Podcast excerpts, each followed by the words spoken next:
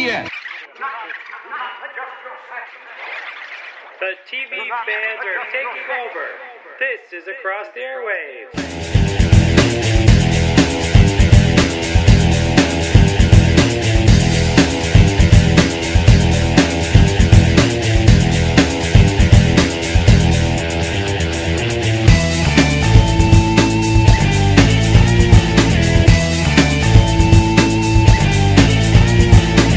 Hi, everyone, and welcome to another episode of Across the Airwaves, the podcast dedicated to giving weekly T V show episode reviews, along with news and opinions on the television industry. I'm Dan Schmidt, your super heroic host, and with me, of course, is my co-host. Hey everybody, it's Nico. On this week's episode, we will only have a review of Castle, because Chuck, Bones, Fringe, Smallville, and Supernatural are still on hiatus. However, we have a little extra time today, so Dan has asked Michael to join us for a discussion on Cartoon Network's hit new series, Young Justice, featuring many of the D C comic characters that have appeared on Smallville. Yeah, but we do have some T V news. We do indeed. I have about seven stories for us today. Our first story, the season finale date for Chuck has been set for May sixteenth. Now, there's been a lot of talk all over the interwebs about how many people believe this may not only be the season finale, but actually be the series finale.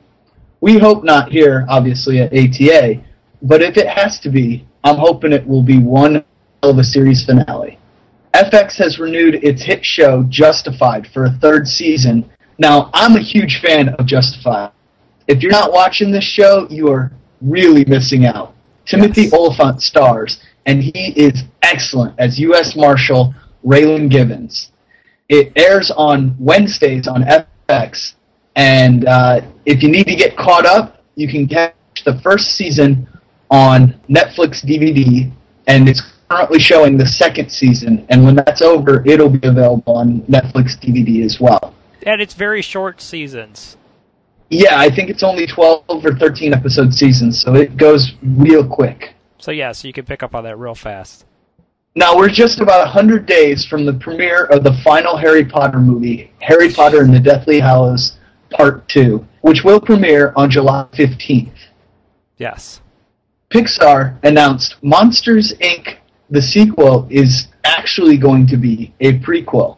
In the two thousand one original, Sully, Big Blue Beast, voiced by John Goodman, and Mike, the eyeball with legs, voiced by Billy Crystal, were just a couple of working stiffs punching the clock at the Scream Factory, which, as you probably remember, generated power for their world. But last Tuesday, Disney Pixar announced the long-awaited next film in the franchise would go back to their days as college students. Monsters University is set for a late twenty twelve debut, and both Crystal and Goodman will return as the main characters. Yes. That sounds awesome. Should be exciting. We posted the newest trailer and promo video for Steven Spielberg's Falling Skies series. Yes, it sounds like every week I'm saying the same thing, but every week they come out with a new trailer or a new featurette or a new promo. So we're posting them because I'm really excited about it. Yeah, it now looks really can, cool. Yeah, you can check out the video. As I said, it's on our Facebook and Twitter pages. And then a great interview with Noah Wyle mixed in with the great scenes from the show. So you get a little bit of preview and a little bit of voiceover and uh, interview with uh, Noah Wyle. So it's really actually a decent video, worth checking this one out, um, especially if you're as psyched as I am for the uh, start of this show this summer. Yeah, Noah Wyle, if you haven't watched him on E R, is a very, very good actor. So it's exciting to see him get this opportunity as well, to watch him in this show. Yeah, and he did a couple of the T N T uh, movies the in the Librarian series, and the first two, or first one was really good, the second one was okay, and the third one was kind of okay. That was different, and the third one starred or co-starred Castle favorite Donna Kotick in it. So if you are a fan of hers, I recommend watching the third one. Otherwise, just watch the first two because they were they were pretty good. But this looks like it's going to be as good as anything T N T is putting on the air, so I'm really psyched for it. Yeah, and if you got Spielberg's name on it, it's going to be really, really great. Yeah. For the most our part. sixth story, our our sixth story tonight. Mad Men fans can breathe a sigh of relief as A and E has announced it has renewed the network's flagship show for another two years. Big news this week. Mad Men had not had a deal in place, and they announced that they were going to renew it for two years. So they got the big two-year renewal, which is always nice for a show. Yes. And a lot of fans of this show were worried because nothing was in place, and it could have just gone off the air without getting a proper ending. Now, this two-year renewal ensures that we will indeed be closing to the series. Yeah, but you're going to have to wait a whole year until they get new episodes, though. That is true. It's going to be a while before new episodes will air. But it'll be worth now, it, hopefully. Fin- yeah, definitely. Now, finally, Warner Brothers has a Justice League film in the works. Warner Brothers and its fellow Time Warner subsidiary, D C Comics, has the big one in the works, as they say, and is undoubtedly going to drop in twenty twelve, or twenty thirteen, I'm sorry. Yeah. I know that's a really long way off, but still, a Justice League film in pre-production, that's awesome. Well, the setup may be beginning this summer and within the mm-hmm. winter, so we'll see how that all plays out. This was news that came out as almost like a, a slip of the tongue by one of the big guys at Warner Brothers. He was talking about all the plans they have coming up, and he just kind of slipped in there, and the Justice League in twenty thirteen, and everybody was like, whoa, you know, and like trying to ask questions, and then he was like, yeah, no more questions. So it was, I think it was an intentional slip, but at the same time, it was, it seemed like a slip. So it was big news, unexpected, and really kind of cool. Yeah, and that really goes along with the second half of this episode, where we talk about Young Justice, which is the first step in a big push being made by D C Comics to increase their fan base and really draw attention to what they're doing at their company based on them releasing Young Justice, a new Green Lantern show, Green Lantern movie, new Superman movie, another Batman. They're just throwing everything at the wall.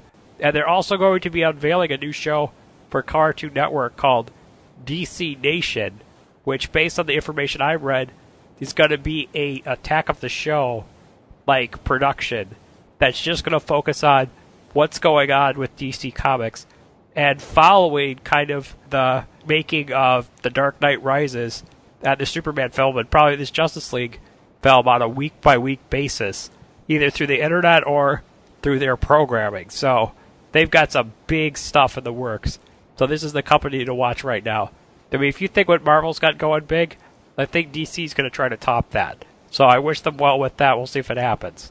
Yeah, that's that's awesome, man. I didn't know about that. Yeah, they're going all out with this thing. Yes, yeah, sounds like it. So Smallville fans worried about the show coming to an end, don't worry. There's plenty in store for you to keep up with your superheroes. And that's all the all the T V and movie news I had for this week. And surprisingly, we did have an article about Nathan Fillion. But to make I did post Go I did post something on the Facebooks about Nathan Fillion, but it didn't really translate well to uh, the podcast. But just because we don't have a news story about him doesn't mean we're going to not talk about him in this podcast episode with our review of the Castle episode, Law and Murder.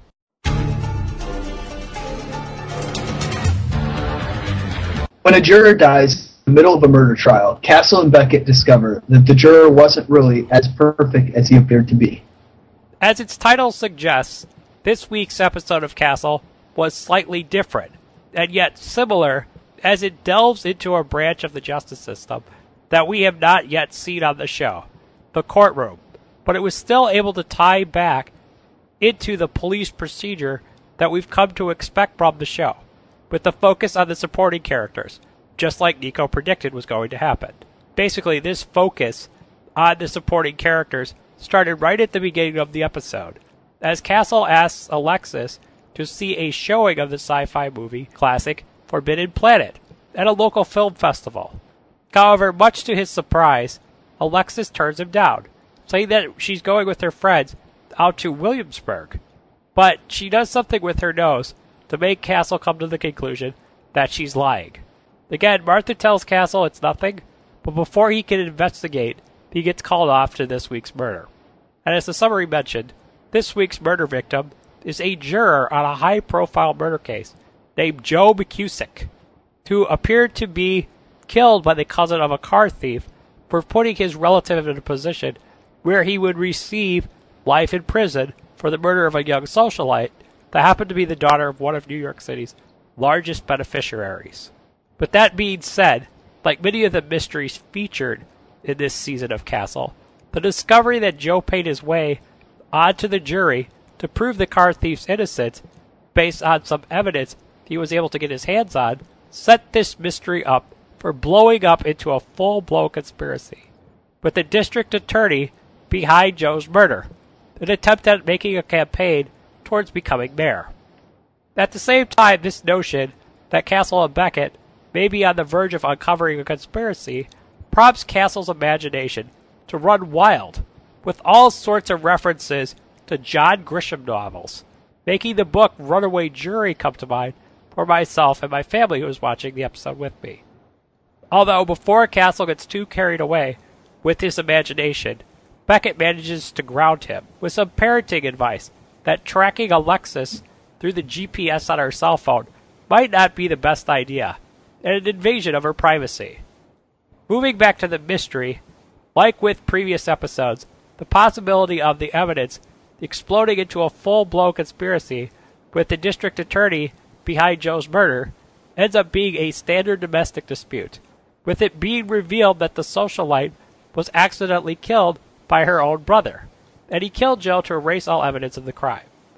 However, even though it has become expected, the writer's technique of keeping audience interest with the possibility of the weekly mystery exploding into a full-blown conspiracy was able to stay fresh by the district attorney not being behind the murders that occurred in this episode, but playing a part in the conspiracy to cover them up in order to finance his campaign towards becoming mayor.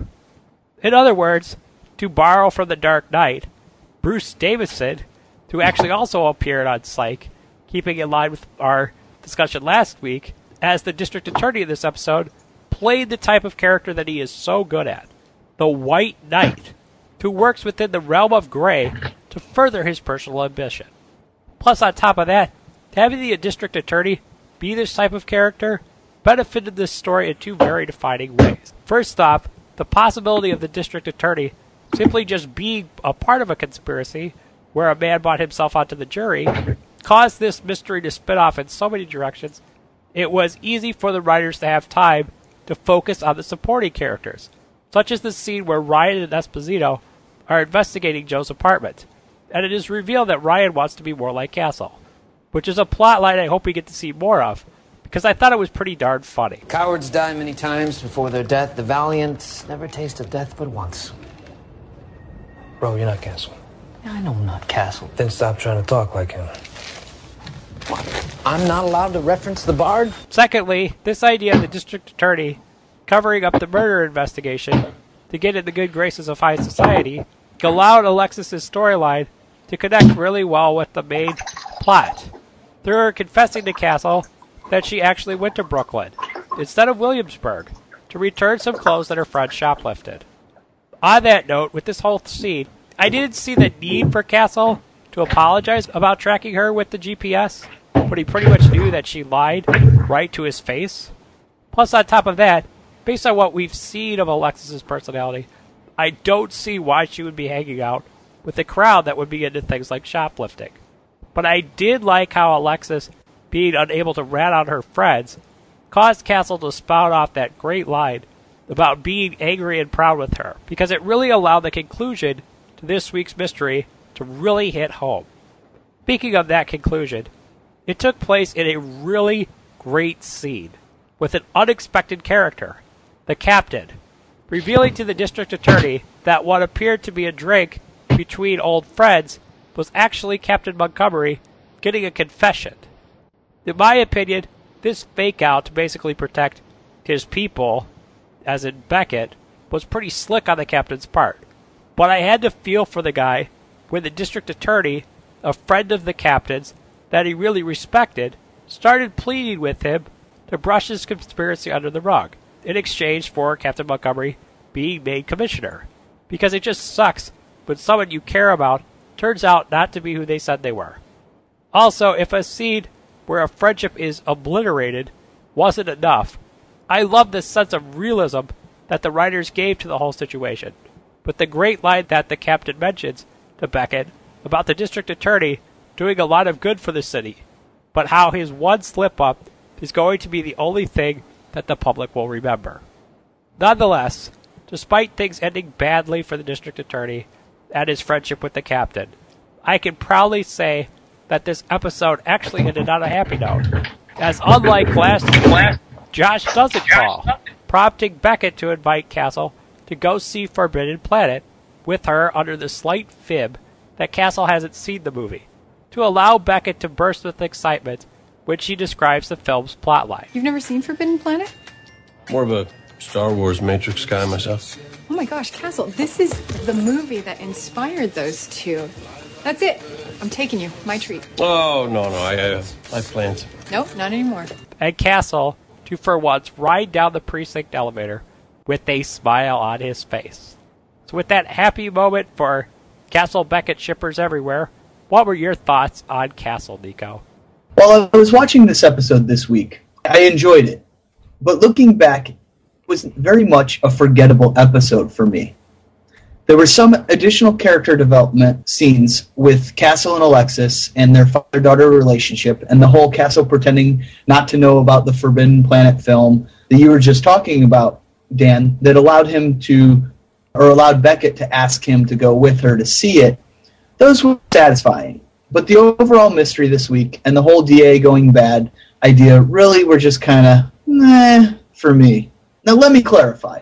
I thought this was actually an interesting premise for a murder. Definitely out of the ordinary, even for this show, especially the murder trial adding a second level of depth to the backstory. Right. And that was a little different than the usual twist in the investigation that we are used to seeing on a Castle show. So that was nice. The corrupt, politicking D A added another aspect to the mystery that gave some needed depth to this episode, but overall did not really do it for me. All these items are usually what make a classic Castle episode, but this uh, episode seemed to fall short in my book and didn't live up to what I'm used to in a classic Castle episode. I don't know what it was. The actors were excellent. The yeah.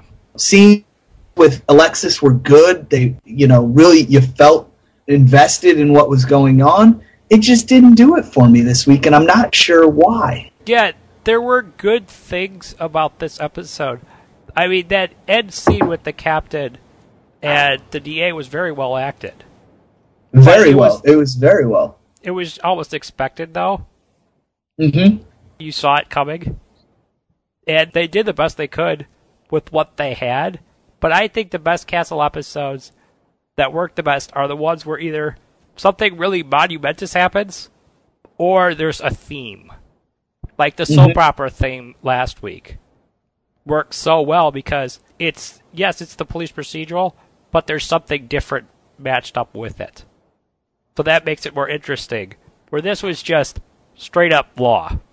Yeah, exactly. And on paper, I should have liked this week's episode more than the one the previous week, because like I said, a lot of the things in this episode make it a classic Castle episode, whereas the previous week was a little more campy, poking fun at the soap opera medium and them just having some fun as opposed to being a legitimate Castle episode. But I think that's why I had so much fun with last week's episode.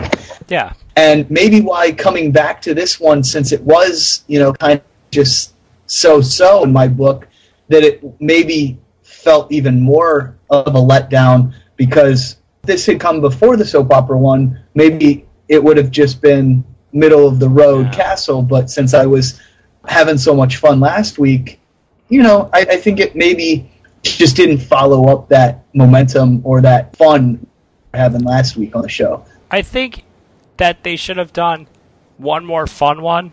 Like, next week looks fun, where it's like rival pizza restaurants that are going at it. That looks nice. Kind of fun. And I think that would have been better to do this week than this one, which was more dramatic. Just mm-hmm. to get that nuclear bomb out of people's systems. Because mm-hmm. to go from that to something that's kind of more basic was a big step down. And I know they tried to add the intensity by the D A thing, but I think you and I watched so much T V that it was predictable. Yeah, for sure. It was what you expect in that situation. Because it's kind of like you see Bruce Davidson and you're like, okay, I know what's going to happen now. Because I can name about four shows and a movie where he's been that type of character, where you think he's a good guy and he really is up to no good. Yeah, he kind of has... I don't know if he's been pigeonholed into that or if he just plays it so well that that's what you expect yeah. from him. Because it is, it's kind of like the uh, Ray Wise situation. You know, we've talked about him, where he's kind mm-hmm. of the manip- manipulative bad guy, but I've seen him as o- other things on T V. Right. And Bruce Davidson's kind of been the one. It can be very effective to use a character, an actor like that, where you go against what the audience is expecting. Like, yeah. if we're expecting him to be the straight arrow, and all of a sudden he appears to be the straight arrow, and we're thinking going to be a straight arrow, and then goes bad, which is what happened in this episode, but we were expecting that. Right. If it had been the other way around, where we expect him to be that straight shooter all the time, and he goes bad. That can be very, very effective if you yeah. go against the stereotype uh, or the way an actor has been typecast before. Right. That can be very a very effective tool, but unfortunately in this time, they didn't do that. They, they went right along those lines, and so people like you and I, who do watch a lot of television and a lot of movies, we were not fooled. We were not... Right. surprised. We we kind of knew what was coming beforehand. And yes, we get that. We have said that a couple times on Castle, that we know what's coming before it happens. But usually we're okay. We're you know we're so yeah. wrapped up in other things that that's okay. They can't fool you every time. They can try, but they don't always succeed. But usually we're so into what's going on otherwise, that we can kind of sweep that under the rug. This week I had a little more trouble doing that, but, and that was the only reason I had some issue with this episode. But the thing is, we have to go along with this. It still was good. It wasn't like they lost ground with this episode. Agreed. It wasn't like one of those bad Supernatural episodes that we've complained about this year, where it's like the characters aren't portrayed right, this is off, or the Bones episodes where we've been like, they had us reduce these actors to buffoons. There wasn't anything like that. It was just a Absolutely weaker episode not. than yes. what we're used to, but it wasn't a step down for the season. It just isn't going to be remembered, I guess is the best way to put it. Yeah, exactly. But again, it being the only show that really was airing this week that was major, I think everything else was off for the most part, wasn't it? Yeah, very few shows were... Even shows that we don't review here, very right. few shows were on this week. I think N C I S was new, Justified was new, Big Bang was new, but other than that, in terms I of think Monday C B S. Night. Yeah, Monday night, this was the only thing on. I think it was the only thing on um, new, and I think C B S premiered a new show on Friday this week, a spy show called Chaos, but. Otherwise, it was a pretty dead week for television. So, so I think it was a smart move on their part. If they knew this was one of their weaker episodes, to play it this mm-hmm. week. Oh, I totally agree with that. So that might have been just a good call on their part that they slipped this episode into here. It's a safe place, and we're good, and we can move on. But again, they did push things forward. It was nice to see more of Alexis in this episode. Yeah, you know... I've been mentioning for a while now that we really have not seen much of her. In the last couple episodes, we've been getting some scenes with her, but not as much as I remember from the beginning of this season and definitely from last season. Right. So it was good to see her featured in part of the B or C storyline today. Yeah. And, you know, that was good in that sense. And like I said, the father-daughter relationship emphasis in this episode and the Castle and Beckett thing at the end, those were two of the best parts of the episode. So definitely those things were good, well acted, and I mean, with those actors you expect right. always to, it, it's never going to be, well, I shouldn't say never, but you don't expect there to ever be a letdown in quality. It's just the story didn't capture us this week. But I think they should let that plot line with Ryan trying to be like Castle, they should run with that a little bit. Oh, yeah, that was actually, when you were reading through, I was reading through your script, and then when you were, uh, you mentioned it in the show today, I totally agree. I really like that idea that he idolizes or at least admires Castle enough to want to improve himself to be more like it, him. Because I liked that he and Esposito were going back and forth a little bit about it. At the same time, he's like, you know, I... I I want to be more like him, you know. I want to be a little more literate. I want to be a little more high class. That shows that he wants to improve himself beyond what's expected of his station, you know. So, like, most people would not expect your average homicide cop to be like Beckett, yeah. even, where much more literate, much not that cops are illiterate, but more, that she's very up on Uh, literature. She can go back and forth with Castle, who is an author, and that's his subject matter. You know, so it, it shows depth of character, and that he wants to improve his depth of character. So I really like that idea. Well, and it also, it's kind of a funny thing with Esposito, because he's like, wait a minute, does that make me Beckett now? Yeah. You know, you got that kind of fun element. But again, it was good to see that. I think Esposito kind of has his thing with the relationship with Lady and what they have going on. And yep. Ryan needed his Stitch, I guess, is the best way to say it. So I guess this was a good move on their part to do that that way. So was there anything else you wanted to say about Castle, Nico? No, uh, that's pretty much all I had. Yeah, that, I mean, that's all I had, too. And so with that, we're going to just jump forward, and we're going to have Michael join us for our section on the D C Comics new epic animated series, Young Justice.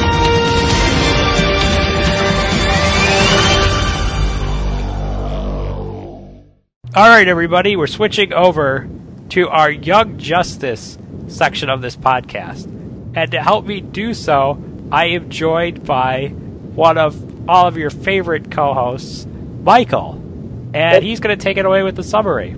Don't call them sidekicks. Young Justice follows the adventures of teenage superheroes Aqualad, the team leader, age fifteen or sixteen, Robin, age thirteen, Kid Flash, age fifteen, Superboy, age sixteen weeks, Miss Martian, age sixteen in Martian years, and Artemis, who's fifteen, who have finally gained independence from their leaders and the privilege to start their own covert operations team of the very popular Justice League.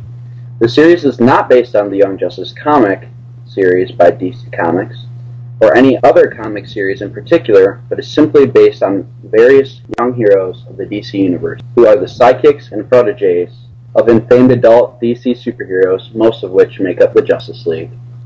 If you are a fan of the D C animated universe shows that came out back in the day, such as Batman the Animated Series and its predecessors, the live-action T V show Smallville, or D C Comics in general, Cartoon Network's Young Justice is the show for you. Because unlike the show's predecessor, Teen Titans, Young Justice, in doing something that I actually really like, acknowledges the fact that there is a D C universe. Through the teenage superheroes that make up the main cast of the show actually interacting with their mentors. And their mentors, such as Batman, Superman, and all the big-time heroes in the D C Comics, actually have a pretty large part in the show, which is a really neat thing. And it's fun to watch the show because it's kind of like reading a Where's Waldo book, as throughout every episode there's a who's who's cast of superheroes, and there's a whole bunch of superheroes that get cameos. So it's fun to watch this show just on who we're going to see next. And according to Wikipedia, the show so far has featured cameos from one hundred thirty-five characters from the D C universe, with many more to come. And unlike the show Justice League Unlimited, which also featured a lot of heroes, Young Justice is able to pull off these cameos from every angle of the D C universe, from the Justice Society to Batman's rogue gallery of villains, without upsetting the showrunners of Smallville, Christopher Nolan, or any of the other directors helming the other D C Comics movies that are in production, because the show's setting takes place on a parallel Earth, known as Earth thirteen, which was created during the popular D C Comics story arc, Infinite Crisis. So basically, Young Justice is a show that takes place within the world or the universe of D C Comics, but is free to be taken in its own direction. Again, for more information about this concept of parallel Earths, they're going to pass things on to Michael with a bit of history on Earth thirteen, starting with his theory on which D C Universe animated film first introduced us to this world inhabited by the members of Young Justice. So take it away with that, Michael. Well, as Dan said, Earth thirteen was originally created after the Infinite Crisis back in two thousand six, written by the wonderful Jeff Johns. And my theory about which universe this is or what it takes place in is that it takes place within the same universe as the D C animated movie Justice League Crisis on Two Earths, which is about the Justice League facing off against the evil crime syndicate from a parallel Earth, which I will not get into because you will either get confused or bored. Or your brain but, will explode. Or your brain will explode, yes. yes. But the reason I think this is for two reasons, two main reasons. One is because they use the same animation style. Now, in the Justice League animated movie, the Justice League members look exactly the same as they do in the T V show Young Justice. Even their movements and how they interact with each other are the same way they would on the T V show. Now, my second theory of why they're the same universe is mainly because in the first episode of Young Justice, Speedy mentions them having just built a watchtower, or the big orbiting satellite in space that the Justice League uses as their headquarters. Right. Now, at the end of Justice League Crisis on Two Earths, they are finishing building the watchtower for the first time, and even add more members to the Justice League at the end of the film. And those members are also seen in Young Justice as part of the main rotation of Justice League members. Right. So those are my um, theories right there. And don't some of the same voice actors from that movie have been on Young Justice as yeah, the same I th- characters? I think Nolan North, who plays Superman in Young Justice, I think he's the same guy, but I don't know for sure. Okay. I know the guy who does Batman in Young Justice is the same one who did him in uh, Batman Under the Hood. That's right. So the same one is in the Justice League movie, but I think the other guy who does Superman is the same. Yeah, and the Under the Red Hood movie has a similar animation style as well. It, it does, actually. So we can assume that took place at a later date because the Robin on Young Justice is Dick Grayson. Right, and you see Dick Grayson in Under the Red Hood as well. As Nightwing, though. As Nightwing, yeah, he's all grown up. So, Michael, I know you had a great point. We've been talking about this outside of the podcast, but you were talking about the reasons why you like this show, and a little bit about a comparison between this show and Teen Titans, and why you like Young Justice a little bit better, and why you feel it's more accessible to D C Universe fans. All right, well, my main reason on why I like it better than Teen Titans is because Teen Titans is more of a kids' comedy superhero show yeah. than a full-on superhero show. When there's trouble, you know who to call. And as a comic fan, I tend to like the superhero shows better. I do like comedy with them, but I don't want it to take up more than the action. And I felt that Teen Titans did that more than not. I didn't like in Teen Titans how you never saw their mentors.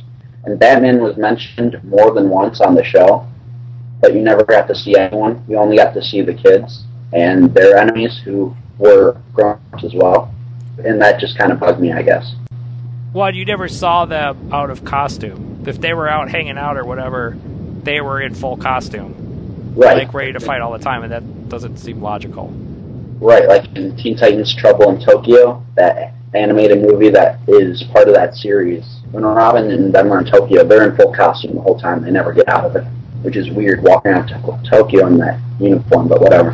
Yeah, yeah I, that's, that's a big thing, is it's much more realistic. And again, I don't want to say that this show's not funny at all. No, because it, it is. But it's more the humor you would expect between teenagers rather than the over-the-top anime stuff. Exactly.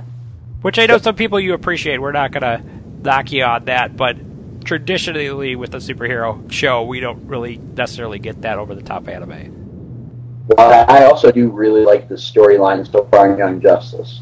Exactly, and it builds on itself. Mm-hmm. And it's very mysterious, and you really just don't know what's going to happen. Like in Teen Titans, you could have predicted it, but, I mean, we'll get into more predictions of the show later. It's harder to predict the show than it would be for Teen Titans. Well, I think it's a very uh, Smallville-like mm-hmm. overarching story arc where mm-hmm. there's a mysterious villain, you don't know exactly what's going on, and you need to watch the show to really get the whole grasp on the story or what's going to happen next. Right. I mean, you could watch any episode and enjoy it, but if you miss an episode and you want to know the story, then you might need to go back and watch it. I still feel like you could jump right in to Young Justice and somewhat know what's going on. Yeah, you could. But, I mean, the only thing is it'd be a little harder to do that, mainly because of stuff like where Artemis comes in. Like, right. if you miss that episode with where she first comes in, you miss a little bit of her past there, and it's a little harder to get back into it, like in the next episode where they're in the desert. And yeah, and again, goes, that's... Don't look at my memories. Well, why is that character saying that?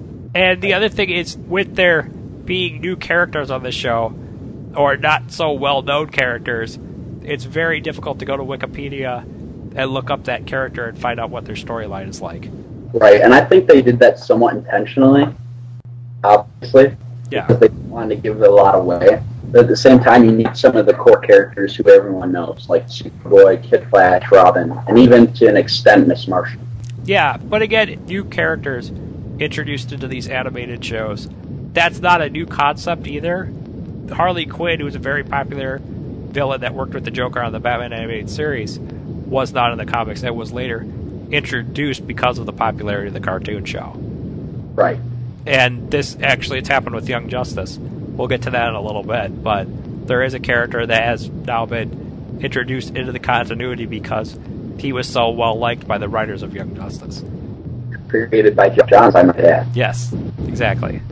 And Jeff Johns, his name's going to be thrown out a lot in this discussion because he is basically the head of D C Entertainment, which basically produces all of the D C animated films that are coming out, Young Justice, and the new D C animated programming that will be coming out in the fall on Cartoon Network. So he's the big orchestrator behind this and creative force, and with what we've seen of Young Justice has so far done a pretty good job. Mm-hmm. Right, and he also wrote really awesome stories in D C Comics like Infinite Crisis, Blackest Night, Green Lantern Rebirth, stuff like that. And I hope things from those really cool stories are brought into Young Justice or connected to Young Justice. Yes.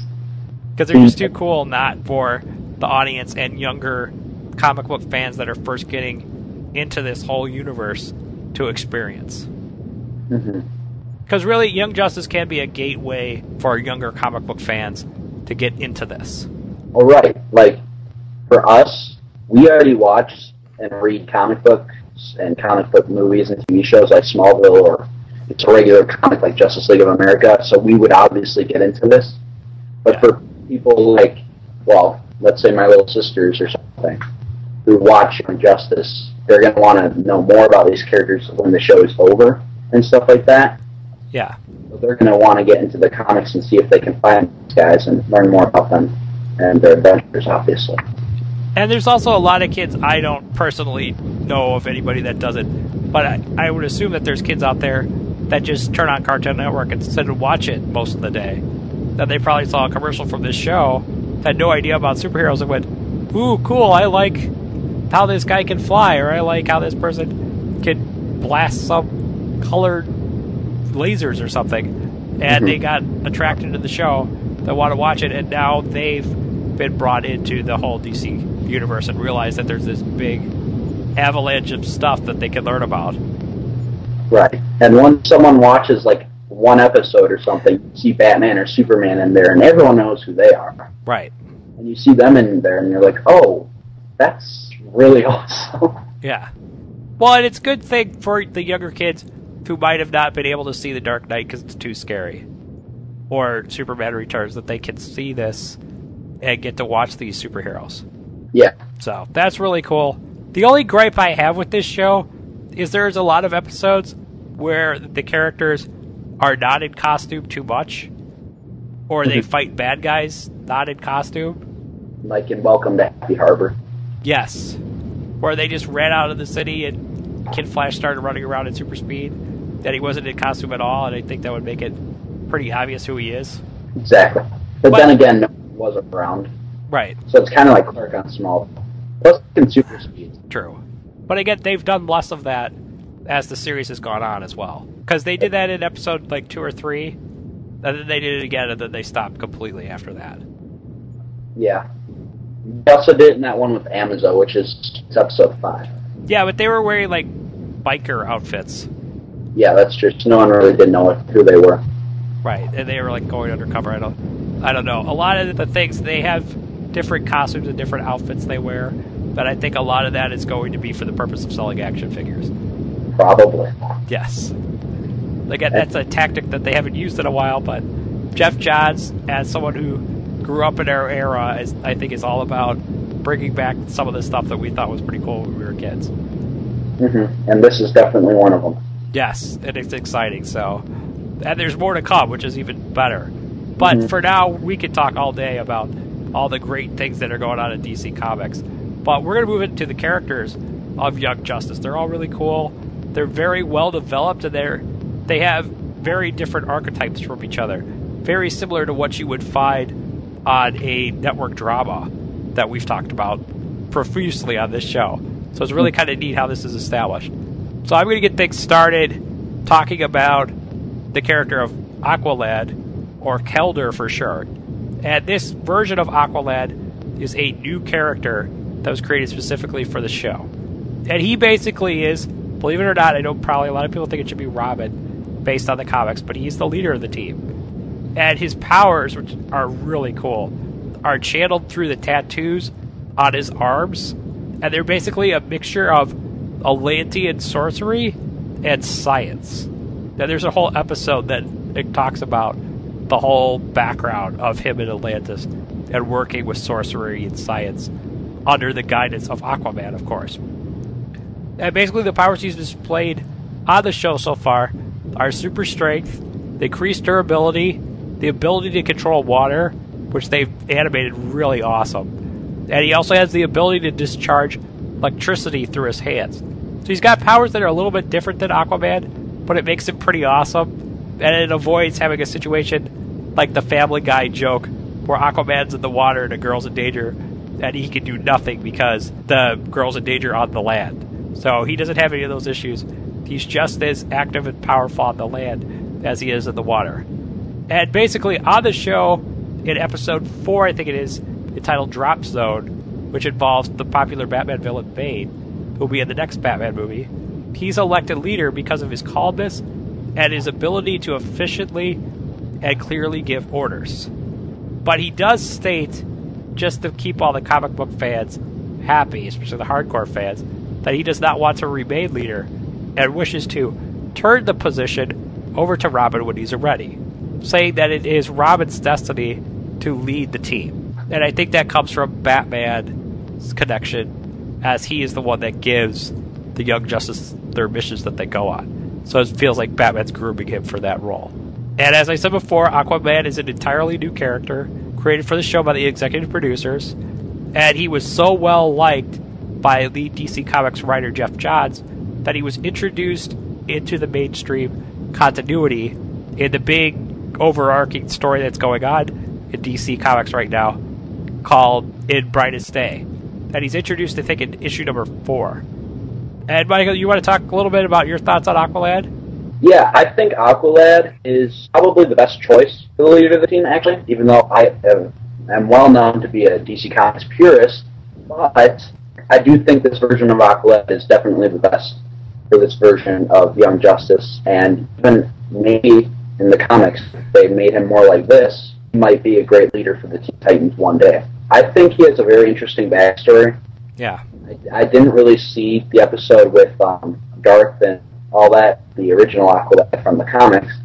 Didn't see that coming, and I didn't know how that was going to turn out until halfway through. I kind of figured it out, but I thought it was a really interesting twist that yes. he left because he wanted to help Aquaman, and he didn't stay behind. I thought that was pretty cool. And I do like in the first episode where him and Aquaman, I mean, yeah, in, in tandem work together to defeat the enemy. I think it was Bicycle, maybe? Yes, it, I think it was. It was either her or him or Killer Frost. I think it was Killer Frost. Yeah, I think it was. I think Green Arrow fought Icicle. Yeah, he did, because I remember he got punched out. Right. Yeah, that's right. But I really did like that fight because Aquaman knew exactly what he was doing, and he has his own powers, but Aqualad has his own as well. And right. since they have different abilities than each other, they worked a lot better together than if they had the same powers, where it would be or get kind of boring eventually.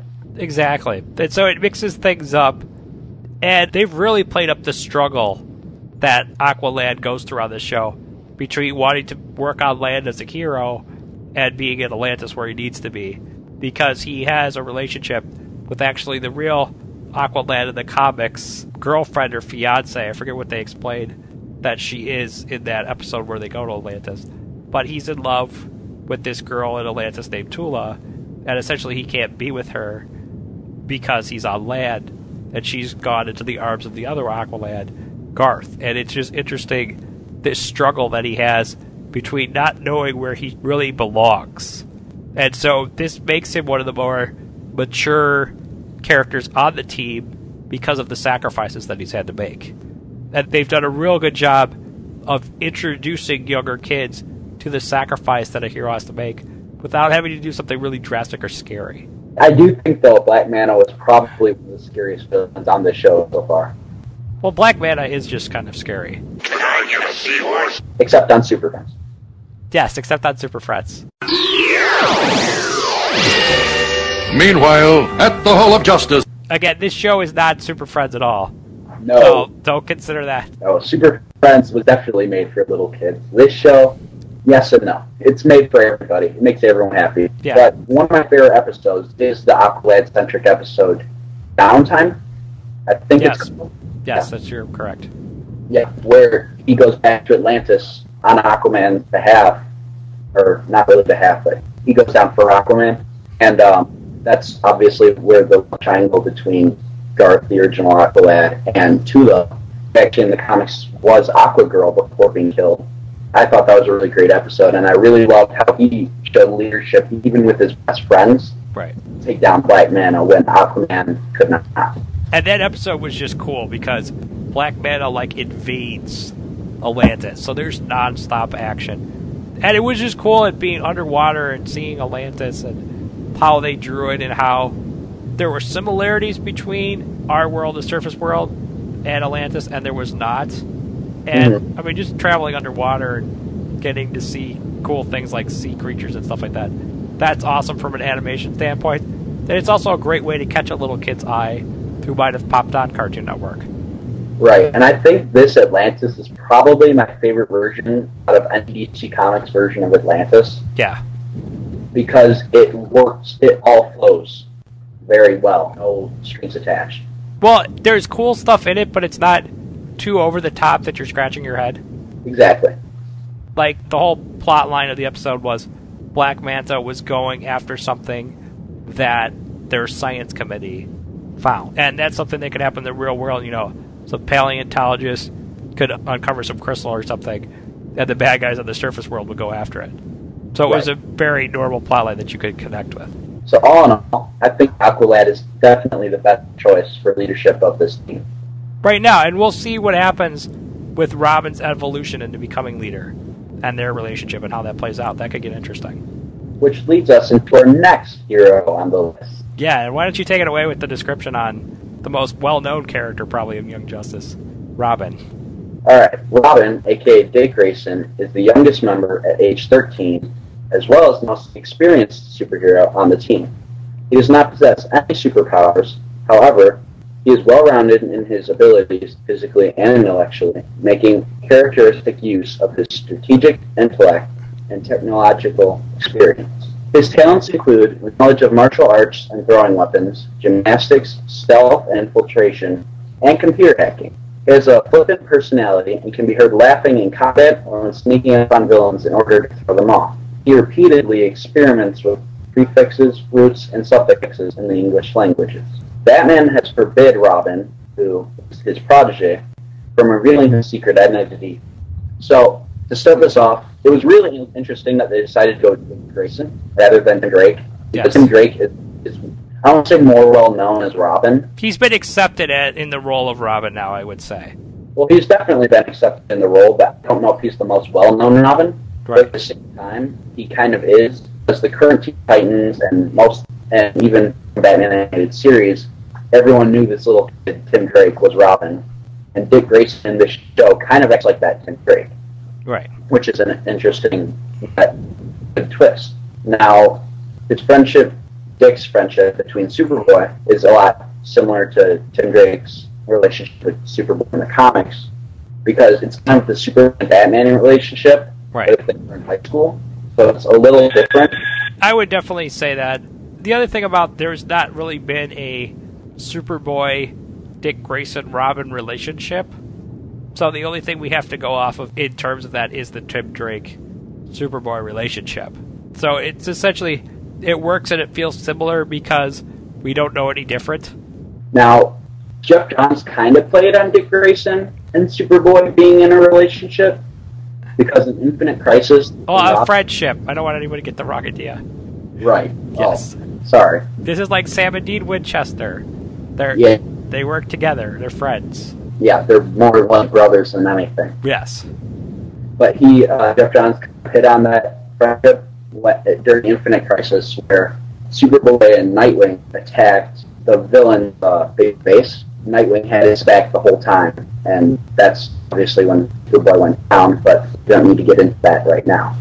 But that was a pretty interesting dynamic in that those few pages that we saw friendship build. The other thing is, I like Dick Grayson in terms of this show, just based on the fact that Dick Grayson is not like Batman, and Tim Drake has a personality that is a lot like Batman. There's a lot of similarities made between Batman and Tim Drake, and essentially he was kind of set up to maybe become Batman in the future in the Young Justice comics, because he is a little bit darker than Dick Grayson. Dick Grayson is more playful and likes to joke around and stuff like that. And so that was a nice move in terms of just having a character that's a little different, especially since Batman has such a big role in the show. But also, it was good to set up a difference between Robin and Superboy, because Superboy really has some anger management issues on this show, which he does not have in the comics. So Dick Grayson being there, that's more of the playful one, it kind of makes their friendship like oil and water, so they argue and disagree and stuff. But when it comes down to it, they've got each other's back, which is more interesting than two characters exactly the same being friends. Exactly. Another thing on the whole Tim Drake Robin and Dick Grayson Robin comparison, this version of Robin on Young Justice, I think, got some of his personality from the nineties version of Tim Drake. Right. I think overall he's more like Dick Grayson than anyone. Right. Because, like you said, Dick Grayson is totally different from Batman. And Tim Drake is like a mini Batman almost, or trying to. It goes back to what you said about Aquaman and Aqualad, in the sense that they have very different powers. Now, mm-hmm. Robin and Batman are more similar, but their difference in personalities give them different strengths and weaknesses. Exactly. Like Robin's tactic of attacking people by kind of laughing in the background and using his voice to throw him off is very different than Batman, and maybe shown to give him advantages in battle. Yep, absolutely. Now, on to our next point. Do you, Dan, think we will get a Robin love interest in the form of Barbara Gordon's background on this show? And do you think that Robin will have to face some worse Deathstroke or Two-Face? Well, okay. What are your thoughts on that? Well, in terms of, I'm just going to clear up, you got cut off a little bit there. I, what he basically asked me is he asked, Michael asked me about a love interest, as well as the fact, will he potentially face well-known arch nemesis that he has in the comics, such as Deathstroke or Two-Face? To answer the first question, I don't know if he'll get a love interest because there's so many other love stories going on between Artemis and Kid Flash and Megan, Miss Martian, and Superboy, so I don't know if they're going to have time for it. Again, once those story arcs may get resolved, it may go that direction. I would love to see Barbara Gordon Batgirl show up as a love interest for Robin, based on the fact that I love the flirtatious relationship that they have with each other. It's one of the things I enjoyed the most in comics, and one of the things I enjoyed the most out of Batman, the animated series. So as a complete geek of that relationship, I'd love to see him show up, or I'd love to see Robin have some kind of love interest. But I don't know, Michael, and we'll throw this to you. At age thirteen, do you think it's kind of weird that they brought in a character like that? Um, yes and no. Okay. Because, yes, because, let's be realistic, I don't think a thirteen-year-old is going to run around as a superhero. Right. And for a thirteen-year-old, this version of Robin is a little tall. Yeah. To be a thirteen-year-old. I didn't think he was thirteen when you told me that. But, but he is. That's the scary part. Right. But right. um, I think no, because in his original origin, Dick Grayson probably was about thirteen when his parents died back in the forties. Yeah. And I think that's kind of how they make it go in the comics and the D C Comics universe as well. I think that's kind of how it goes. But how does that make him the most experienced hero out of the group? Because I mean, he obviously feels that way when you watch the show, that he's been at this the longest. Yeah, according to what I read, when Young Justice originally came out, in this universe, Batman and Superman have only been around for one or two years. Okay. So I get the feeling that Kid Flash, Speedy, and Aqualad have only been at this for maybe half a year to a year. And I think okay. he's been the first, because he's generally looked at as the first sidekick. Right, that would make sense. Plus, he's been trained by Batman, so he's kind of the most experienced anyway. Yeah, because Batman knows the most. Mm-hmm. Well, and also I think Robin is the one who's probably looking to go out and fight the bad guys more so than anyone, based on the fact that his parents were murdered. Yeah, I, I don't know if we'll get this in the show, but I think that um, the reason he's so happy and all that is because if he isn't, he'd turn into Batman, and he knows it. Right. I don't think he wants that, but at the same time, that's how he feels inside, maybe. Yeah, I think it's going to be, he needs a way to channel his parents' death, and mm-hmm. that may get brought up. In terms of him being afraid that he's of becoming Batman, I could see that coming maybe next season. That seems like a season two or three issue. Right, because the show has been picked up for a second season, so. Already, yeah, which, I mean, that just tells you how good the show is. Because very right. quickly, most cartoon shows don't get that. Exactly. Again, cartoon yeah. shows haven't been around for a while, so it's hard to predict the whole process on how they get picked up and everything like that, because there hasn't really been a show of this magnitude in years. Probably right. since Justice League Unlimited, there's been yeah. a cartoon show that's got this big of a following. Yeah, there's been a void. Well, right. Batman kind of filled a little bit. I really did like that show, but... Right. Justice League Unlimited, I would say, was a bigger franchise. Definitely. I agree. And I feel like the Batman got overshadowed by the movies. I agree. The Christopher Nolan movies, yeah. So should we move on? Well, real quick, I just wanted to answer the thing about the arch enemies going to fight Robin. Okay. I would say Deathstroke would be really cool to see. I don't know if it's a good idea to make him show up in the first season, because people might start making comparisons between this show and Teen Titans, because Deathstroke, uh, known as Slade on Teen Titans, was the major villain on the show. And with Two-Face, he'd be really neat to see, but the plotline we wanted to explain as to how Two-Face becomes Robin's arch nemesis by basically kind of beating the crap out of him might not fit this show or be something that could happen within the timeline. It didn't line up. I forget. What was your argument against that? Our argument against what? What was your argument against Two-Face showing up and being a nemesis to Robin, besides just oh. the fact beating the crap out of him was too much for kids watching this show? Well, my other argument against that was mainly that not all of Batman's Rogues Gallery can be established within a year or two of this right. universe being available.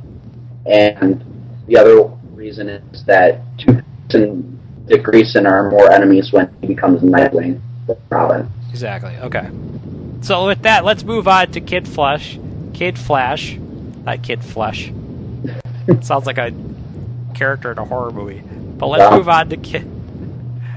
Yeah, zombie. Let's move on to Kid Flash. Wally West, who's my favorite version of the Flash. Then the Flash I grew up with. Again, first he was Kid Flash. Then he was Flash. That's when I came on the scene in comic books. But he is basically the team fifteen-year-old speedster, unlike the superhero that's currently in the comics. And he has enhanced speed, which allows him to run very fast and revolve in place, creating a localized tornado. Kid Flash cannot vibrate his molecules through solid objects like the Flash, and instead gets a bloody nose during the attempt. So his powers have limits compared to the Flash of the comics known as Barry Allen. He has a very laid-back personality that enjoys flirting with women, getting some great comedic scenes on this show. And his favorite people to flirt with so far has been Miss Martian and Black Canary, who is dramatically older than he is. And Kid Flash and Robin are good friends.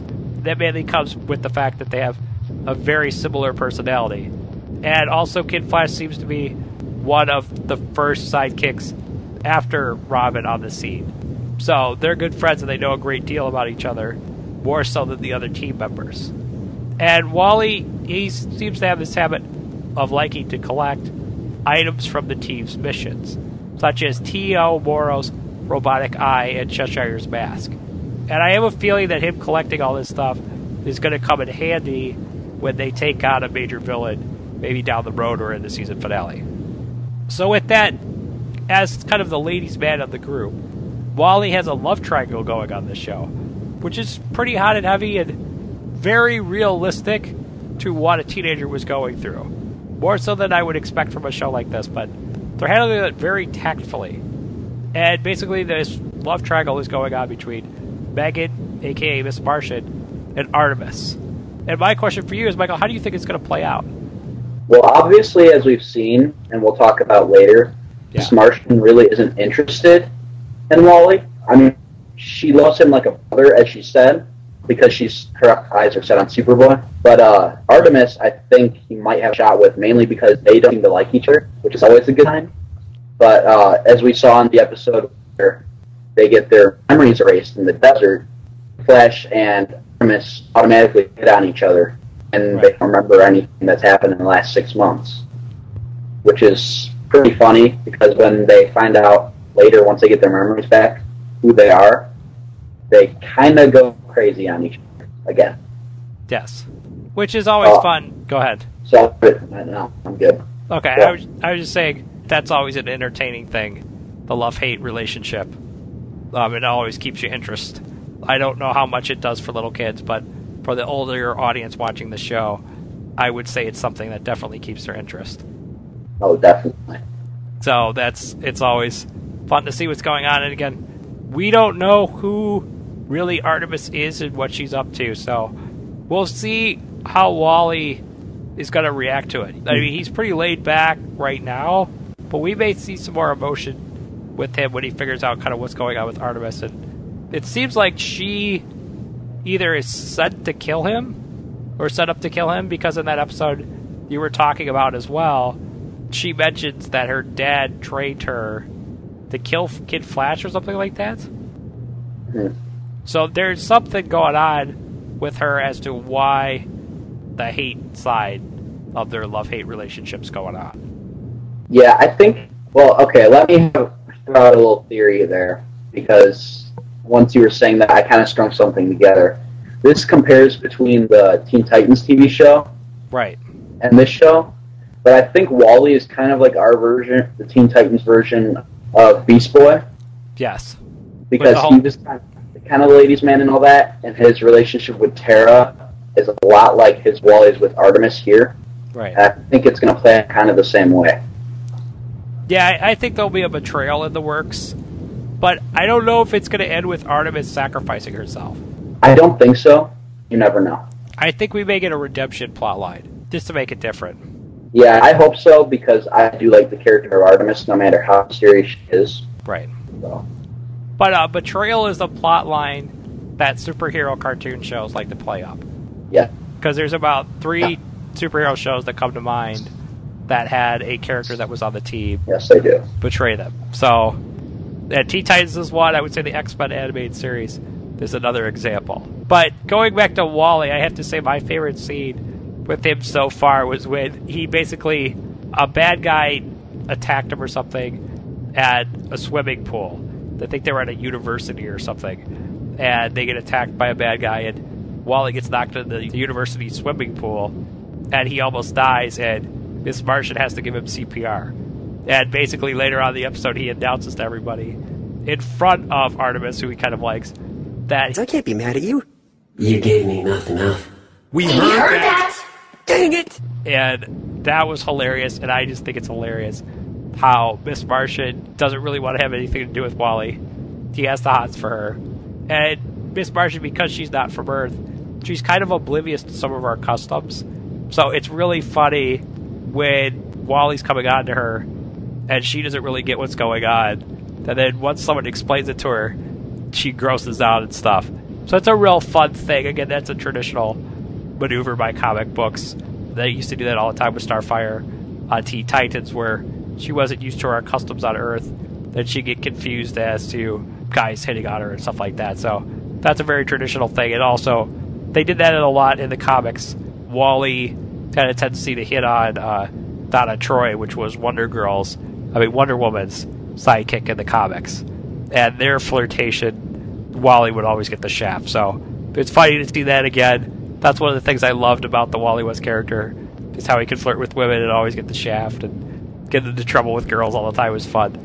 Again, in the comics, Wally doesn't do that so much anymore because he's married now and has a family, but this is the traditional Wally West that I know and love, and it's great to get to watch him on a weekly basis again. So with that, we're going to move into one of Michael's favorite characters, who also happened to make an appearance on Smallville, and we discussed him on A T A a couple weeks ago, Superboy. So Michael, take it away with your thoughts on him. Superboy departs from his normal comic book origins and has a new take in the show. Created by the producers as a sixteen-week-old clone of Superman, who will eventually assume the alias of Connor Kent. Although he does not have all of Superman's abilities, he does have super strength, increased durability, super hearing, and super vision, which also allows him to see in infrared. Superboy is ill-tempered and hates telepathy as a result of him being mind-controlled by Cadmus. His non-existent relationship with Superman causes him to become more angry and very irrational. Now, as I just stated, Superboy has anger issues compared to his comic book counterpart, and that was intentional on the part of the show's creators to make him different from the character of Robin. And also, I think another thing that helps him stray from the character Robin is that Superman and him don't really have a relationship like Batman and Robin would. Right. But we'll talk about that in just a second. So, Dan, what are your um, thoughts on his anger issues? And I was... surprised to see him as angry as he was, because to me, as far as I've known, and again, this character has not been brought to life in animation, so I didn't really hear his voice in my head compared to some of the other characters, where when I'm reading comics I hear their voices on the Batman animated series and that incarnation of the D C universe. But I was very surprised to see him have the anger issues. I really like it though, because it's channeled by Superman not accepting him, and it's a very good ongoing plotline for this show, with him having to almost prove himself to Superman, and that's really interesting, and getting to see Superman struggle with his acceptance of Superboy is another interesting thing. And I love the episode where Batman was trying to convince Superman to take Superboy under his wing. I really like that. And I like it when Superman is challenged by something or sometimes doesn't necessarily do the right thing. Again, I know he's perfect and he's got the weight of the world on his shoulders, but I do like seeing him kind of uncomfortable or out of his element. It makes his character more interesting, so it's fun from a Superman fan angle to get to see that. As well, I really like what's going on with Superboy. I have a feeling he's going to get more mellow as it goes along. But every team of animated superheroes, but this goes back to one of my favorites, the Teenage Mutant Ninja Turtles, needs to have that hothead on the team. And Superboy was the character that made the most sense because he has the most power. So that makes it scary that he's the hothead because it makes it more interesting. And you're like, oh no, what's this guy going to do? So it adds this suspense to it, which is really cool. And it also makes things challenging for Robin. Robin's a very confident person. And to see him as kind of the weakest member of the team, the guy who doesn't have the powers, being the one that calms Superboy down most of the time as his friend, that's very interesting to see as well. And again, I think we'll get more of this Superboy personality issues as I think it'll come out of the bag, that he is part Lex Luthor and part Superman. So that'll be interesting to see how that plotline plays out as well. Yeah, I agree. Although, when it's revealed, if it's revealed, that Superboy is part Lex Luthor, I think that'll actually push Superman away even more. Yes. But unless I... they try and explain it, kind of like Smallville, where him and Lex were friends. Then he might want to find redeemed Superboy. And it may go that way, actually. I, I wouldn't put it past him. No, I wouldn't either. I, it would be very interesting, very cool. I know they have, I think they have their Smallville audience watching this show, especially since it's on the same night.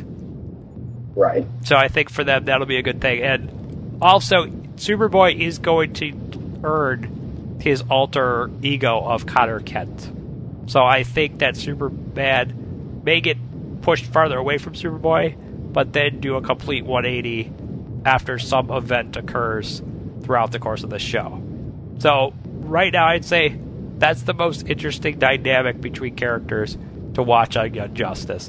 And to see Superman accept this Superboy will be a really neat plotline to see. I really do think that Superboy, though, does look up to Superman. Yes. He, I mean, in that first episode, or technically the second episode, where he looks at Superman as he's flying down toward him, I mean, he looks up in amazement, like, oh my gosh, I might become him one day.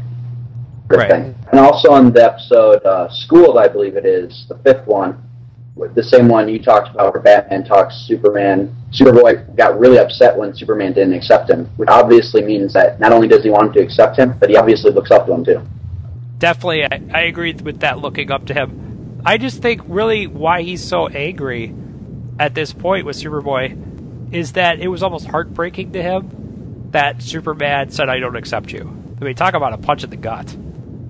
Yeah, but at the same time, remember, he was also experimented on and all that in Cadmus. Right.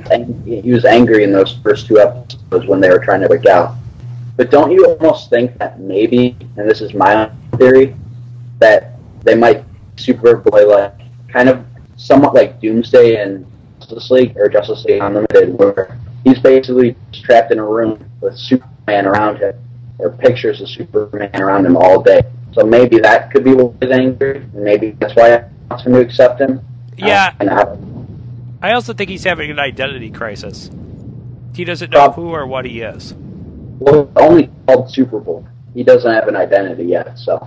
And also he was designed to be a weapon. So he's almost got to break out of that framework that was, you know, downloaded into his brain, or that way to think. Yeah, exactly.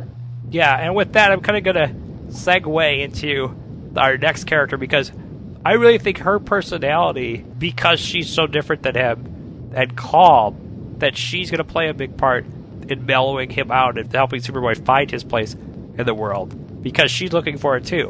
And the character that I'm referring to is Miss Martian, or Megan, as she goes by. I'm not going to try to pronounce the character's last name. Uh, the Martian lingo is kind of tricky for me, so I'm not going to bother butchering that, but Miss Martian, a k a. Megan, is Martian Manhunter's sixteen-year-old niece, and she's a recent arrival to Earth, as well as being a very inexperienced superhero. And as a Martian, she has telekinesis, telepathy, and flight. And additionally, she can shapeshift, though she has trouble mimicking men, which gave us a hilarious scene in one of the episodes. And she has stated that on at least one occasion, she could not become intangible, as her uncle, the Martian Manhunter, can, implying that this is an advanced skill for her species. She also owns and pilots her own bioship, which can fly, transport the team, then turn invisible.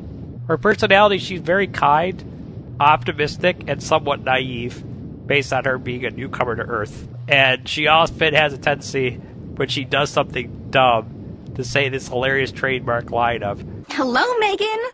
when she suddenly realizes something. And because of this feeling of being an outsider and her being naive, she immediately develops a crush on Superboy, kind of overlooking his anger issues and not really at him like a deadly killer like I think the rest of the team does. So the big question is, with Miss Marsh's relationship with Superboy, will they hook up, Michael? And do you think this show is going to really dive into a full-out romantic relationship between characters? Because Teen Titans, they always kind of pranced around the idea of Robin and Starfire having a relationship, and they never really dove into it. Do you think that they're going to dive into it with Miss Martian and Superboy? Sadly, no. Okay. I don't think so, because this is still a show for kids as well. Yeah. And if you do that, that's kind of telling kids, hey, you guys should go do it too, even because it's cool on T V, you know? Right. So I tend to think no, but since this is a different version, and this is different than Teen Titans, I want to hope for the best, so I want to say yes, but I don't think so. I think we may get an occasional, we may get like a kiss on the cheek kind of deal. Yeah. That was in Teen Titans as well, though. Right. That's why I'm saying it. Yeah. Because I do really feel like that her feelings or affections for Superboy is going to help him with his anger. And again, I know that's a little advanced to say for a kid's show, but that's just how this show's structured. That it seems like everything that happens on this show is for a very important reason. Yeah, every episode has kind of been important for the whole plot line, so I'd agree with you there. Yeah. Now, my other question for you is kind of going on the flip side of what's going to happen with Superboy. Do you think something's going to happen to Megan's character where she's going to become darker throughout the course of the series? And will it have a connection to the arch nemesis of the Martians, the White Martians? Well, I don't have a definitive answer for this because I don't want her to become darker, but I think there's a possibility she might, like in the current comics with Supergirl, and it might have a connection to the White Martians. I want to put it aside because we don't know who these people are who are hiring all these villains. Right. And we've only seen like white bursts basically on T V screens. Very well be the White Martians. I don't know. And I don't presume to know anything of it. But in the comics, I do believe Miss Martian is a White Martian. Yes, she is. Yes, okay. So then I would say maybe. I read there's a Wikipedia article that's really well done and really well referenced on the internet right now that maybe you should all check out. And it said specifically they did not want to make her a White Martian just because it would confuse the audience, they thought. Okay. So, but the White Martians could be involved with whatever the big plot line that's going on throughout the course of the season is. That's my guess. We'll see. Yeah, I mean, we never know. Maybe yes. We'll so, figure it out. So are you good to move on to Artemis then? Yep, I'm cool. All right, let's do it. Artemis, a k a. Artemis Croc, is the team's fifteen-year-old archer. She has no superpowers, but is very skilled with the bow and arrow. She is introduced as Green Arrow's niece, though it is later implied that she is not. Red Arrow believes there must be a good reason behind Green Arrow's decision to add her to the team, and therefore agrees not to reveal his suspicions to the rest of the group, but he warns her not to hurt his friends. Artemis has a sassy, forwarding personality, causing friction between her and Kid Flash, and after suffering amnesia, Artemis identifies her father as the person who taught her how to use a bow, and then assumes that one of her father's tests is to kill Kid Flash. So my question for you, Dan, is ours relationship with Wally. Do you think it, she has a thing for him, or do you think she wants to kill him or something to him? I think that she has feelings for Wally. I think when she met him, she was not expecting to have those feelings and not expecting him to be as goofy and laxed and fun-loving as he is. So she was very caught off guard by it. And I think as a teenage girl, very rapidly developed feelings. But the problem is, I think she has someone in her life that has told her or made her think she needs to kill him and that he's a bad guy. And so she's constantly going to be pulled back and forth between the Young Justice team at what her father or whoever trained them wants. So there's going to be a lot of struggle, and she's going to debate, does she want to be with Wally or does she want to go with her destiny that's set for her? So I think that's really how it's going to work out. So I think she does have feelings with him, but she may have to kill him for the sake of making her family or getting herself out of danger. Okay. I agree. I do think she has feelings for Wally, but I don't know if she's there to kill him or anyone on the team. Because I don't think Batman or Green Arrow would intentionally put the kids in danger by adding her to the team. Like Red Arrow, Speedy said, he thinks there's a good reason for it, even though he has his own suspicions. Right. So I want to say that she isn't there to do anything, but I'm also thinking that maybe she might be tempted to. I see that too, and I feel like this father that she mentioned has been taken out of the picture in her life. Mm-hmm. And I think Batman and Green Arrow kind of have this vibe that he's not coming back or he's taken care of. Okay. And I have a feeling things aren't going to work out that way. You know, there's something that they missed. Mm-hmm. Because I do feel like this show, a lot of times on these types of shows, and this is going back to a really old example, so if people don't get this right away, that's cool. But on the show Johnny Quest, it was about a kid who was raised by his bodyguard and his dad that's a scientist. And mainly the episodes are about them trying to stop the bad guys. But there's always something that the dad and the bodyguard race forget or they miss. And then Johnny has to come in and save the day because they're adults and they miss something. And so I think that you may see Green Arrow or Batman make a mistake or make a decision without seeing the whole picture so that there's room for the Young Justice heroes to come in and save the day and be more accepted by the world as a team of heroes or become one step closer to becoming full-fledged members of the Justice League.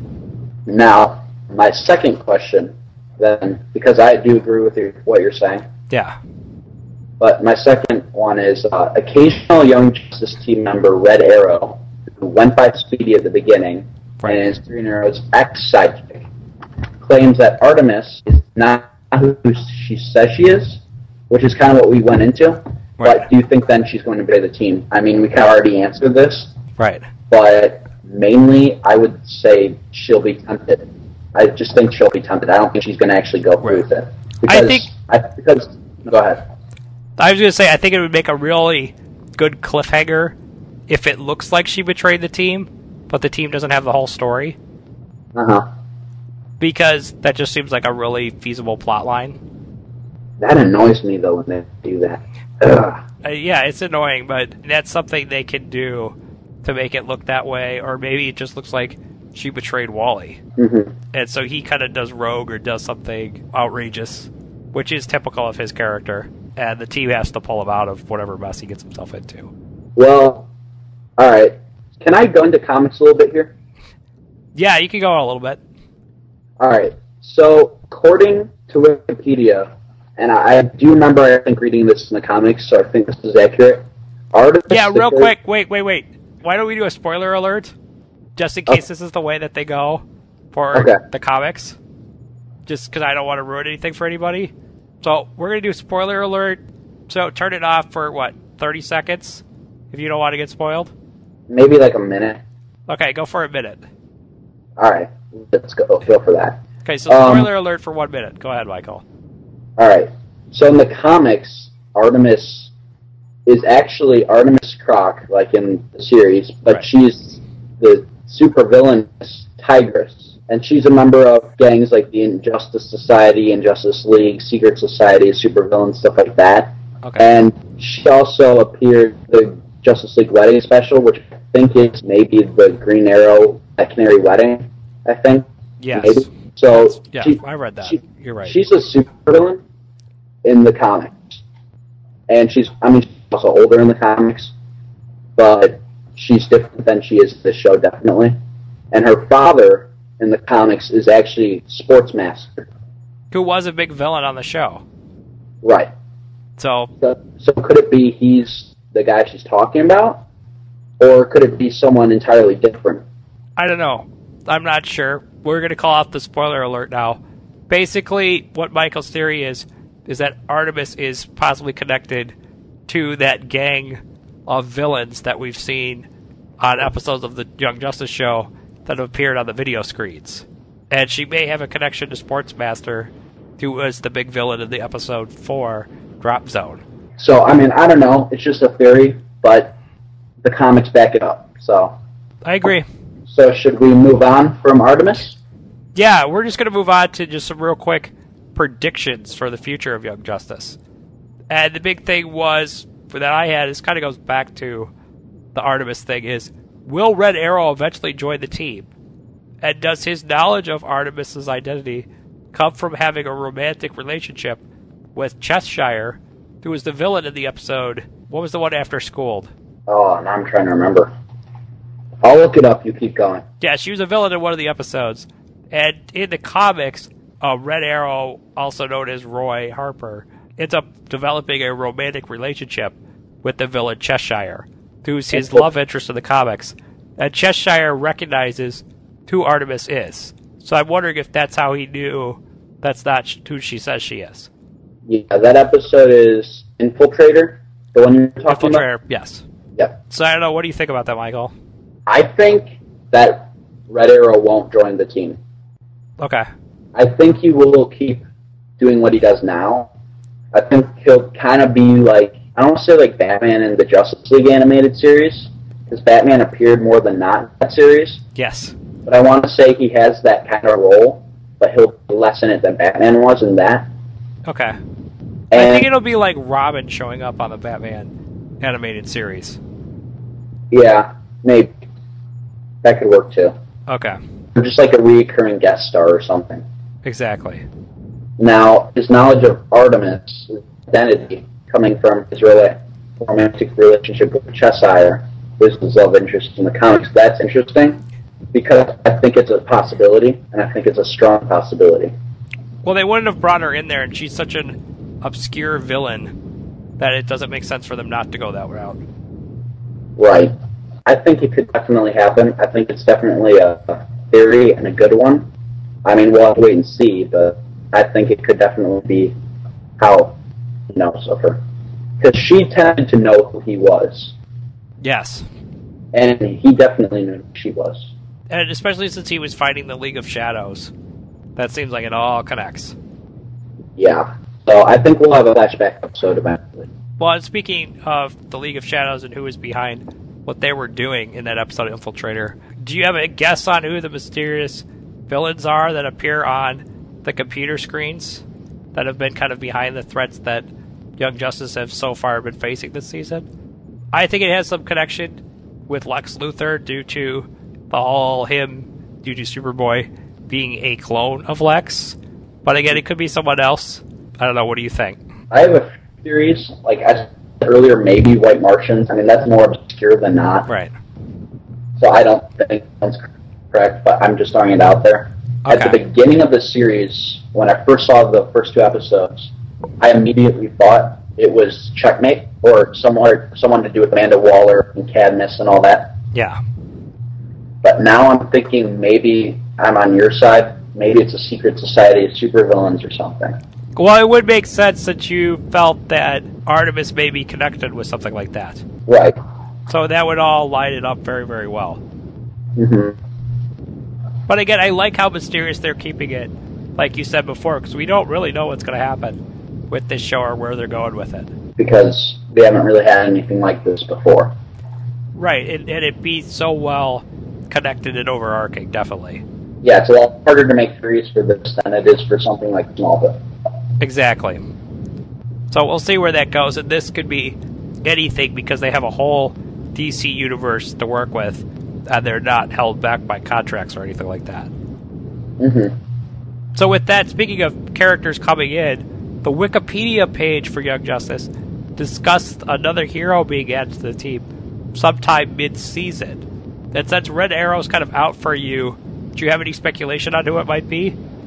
Um, kind of. I kind of think it's Wonder Girl. Me too. I don't want it to be Wonder Girl.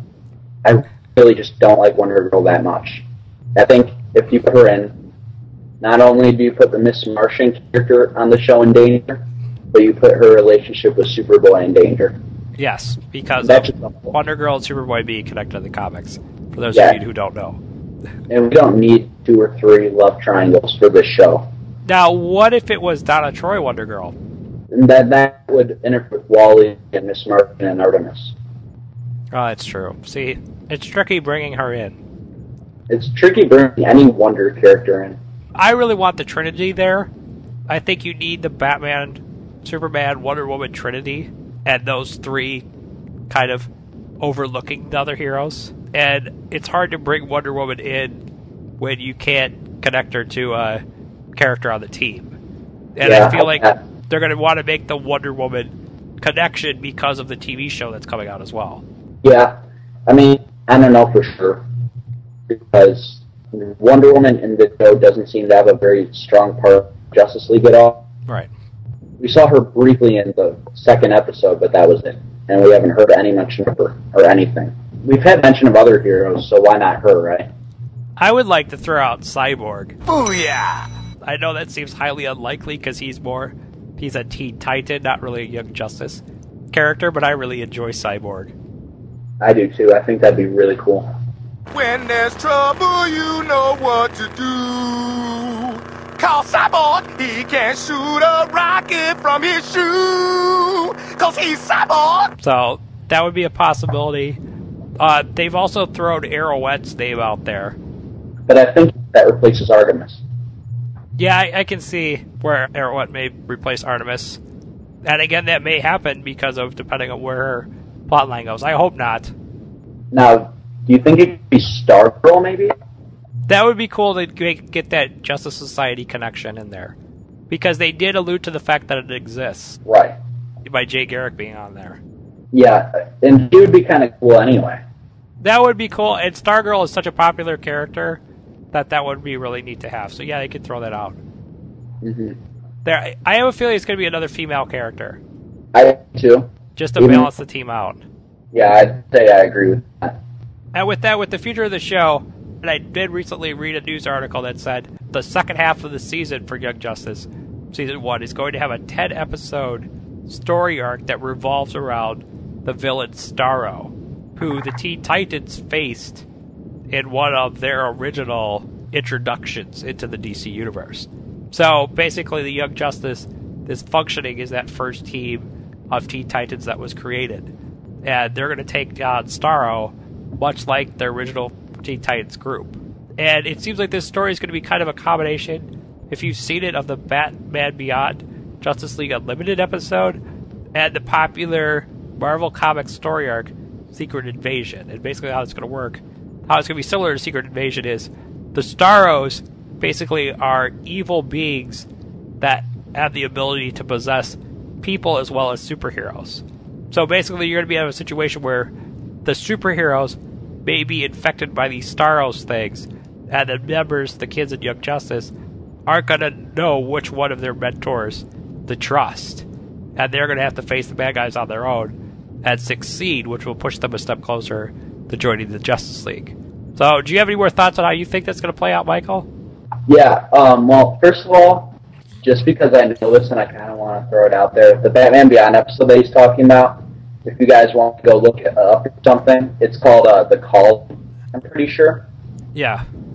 But, um, no, I think you're pretty much right there. I think it'll be a combination of Secret Invasion and that episode. I tend to think that the Justice League might be the one to get possessed by Starro, like we've talked about before. Yes.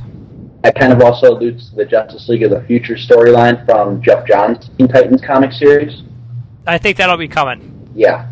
I think that'll happen as well. Um, I think we also might get that famous Justice League shot of the teen t- or the Young Justice members flying at Starro. Yeah, I would most definitely think that's going to happen.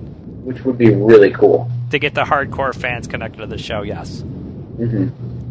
I would really for that. And it'll be neat to see so how some of these new characters react to Starro and the whole situation. Right. Like, Ob- obviously, Aqualad will know who it is. It's going to be really exciting to see Aqualad, as the leader of this group, confront the Starro threat. That's what's going to be fun.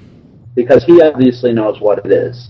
Exactly. And I, I think, obviously, Robin will probably have some idea. Right. And maybe even Miss Martian, because it's an alien being. Yeah, it may have something to do with Mars, definitely. I think it's going to connect to all the characters. I think so, too. That would be very cool. And they've already shown a shot of Starro on the show. In yeah. the, the episode...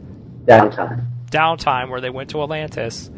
That was what Black Manta was after, was Starro. And the bad guys did get their hands on it. So we'll see what happens, but I also think that Starro is going to get out of control of the bad guys. And they're not even going to be able to handle it. Yeah, I kind of think that maybe Starro will um, not only possess the League, but the villains as well. Yes. And if that happens, the Young Justice team has a lot coming after them. Which will be awesome. It'll be some great animated action goodness. It'll, yeah. Oh my gosh, yes. That may warrant a T V movie from Cartoon Network. It actually might. That would be very cool. Enjoy that. It would be a big event. It would be great for their network to have something that exciting, because they used to do those Justice League movies back in the day on Saturday night with the In Savage Time, which was a really cool event. So I hope they do that again with Young Justice. I think the show definitely deserves it. Didn't they do that also with Secret Origin and Starcrossed? Yes. Yes.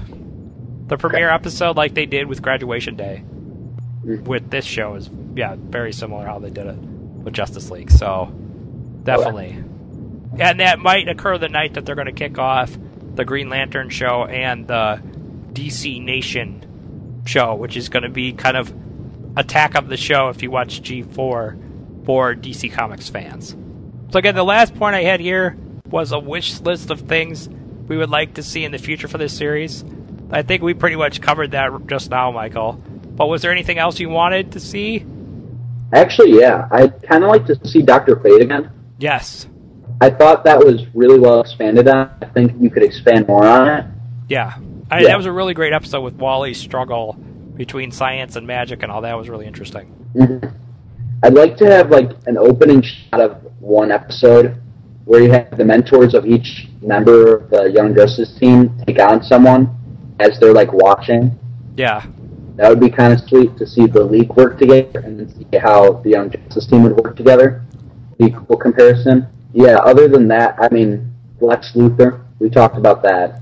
I would love to see Flash's Rogues Gallery, Batman's Rogues Gallery, and Superman's Rogues Gallery. Various characters from that group. Mm-hmm. Um, I could almost see Toyman. I can see Toyman, too. Definitely, you know, Parasite's a possibility. Yeah. Brainiac is one. I can't get enough of Batman villains. I want a kid episode, though. What do you want? Well, like in the Young Justice comic series, I think it was, they had Kid Amazo. Oh, yeah, I remember that. Which was Amazo for that team and not the Justice League. That would be kind of cool. That, well, that's in the cards because they did have him on the show. They had Amazo on the show. But Amazo, yeah, but yeah, that that's a possibility. It would be cool. Definitely. I would say the more well-known villain, the better. Mm-hmm. So definitely go that route. But with that, I think we've talked everyone's ear off long enough about Young Justice, don't you think? I would assume so. All right. Well, everyone, thanks for listening. Thanks for joining Michael and I. And if you haven't checked out Young Justice, it's an awesome show. Totally worth watching. And if you're complaining, oh, why isn't Justice League Unlimited on anymore? I love that show. Well, check this out, and you will be very well pleased. And for those of you worried about Smallville coming to an end and not knowing what to do with yourself, watch this show. It's great. It'll give you everything you want. So with that, we're going to jump back for Nico joining us for the closing. All right, so now that we've jumped onto the closing, Nico, do you want to let us know what's coming down the pipe next week? Sure. On next week's episode, we will be having reviews of Chuck, Castle, and Bones. But Fringe, Smallville, and Supernatural will not be on next ep- next week's episode because they will not have returned from hiatus until the following week. By the way, don't forget to check out our podcast segments on our Facebook and Twitter entitled Things Learned from How I Met Your Mother, which is just basically things I've learned from watching episodes of that show and spending some time with the great Barney Stinson. And then there's Psych Thoughts, which is a sentence-by-sentence summary about my thoughts on Psych. Now, recently, I've kind of fell behind a little bit on How I Met Your Mother and watching that, so that's why you haven't seen a lot of those. But the Psych ones have come pretty regularly this week, and you should be getting more with the next week. So keep an eye out for those. They're picking up the pace, and they should just be picking up more as of next week. Also, if you want to contact us about any of the shows that we normally talk about that were on a hiatus this week, Young Justice, anything that D C Comics has coming down the pipe, or any of our T V news topics, feel free to get a hold of us by visiting our website at w w w dot across the airwaves dot com. There you can access our email, which is across the airwaves at gmail dot com. You can access our Twitter, which is Across Airwaves. There's no the, it's just Across Airwaves.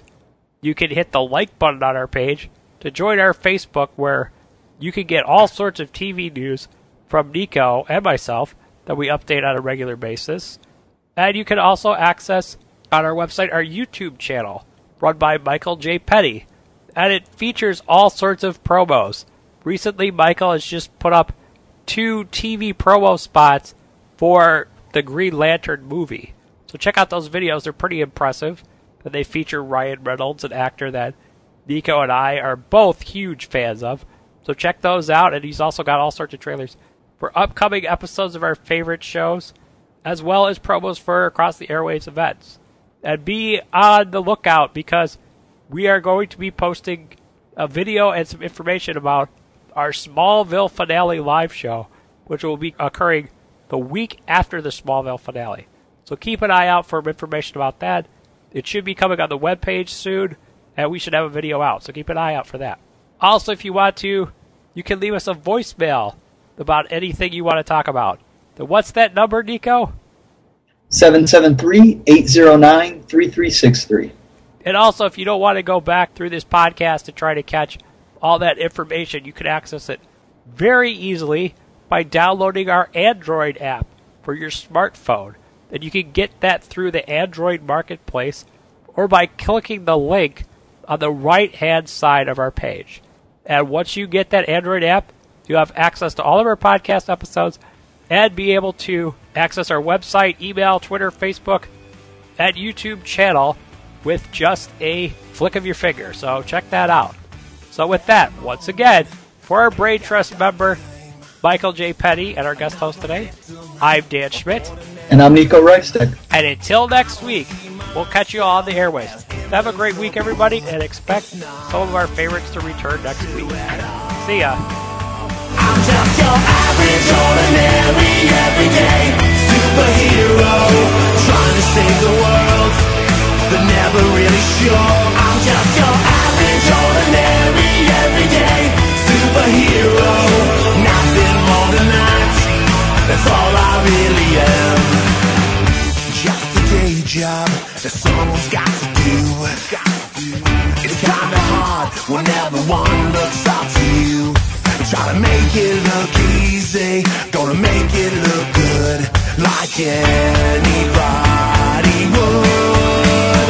I'm just your average, ordinary, everyday superhero, trying to save the world, but never really sure. I'm just your average, ordinary, everyday superhero, nothing more than that, that's all I really am.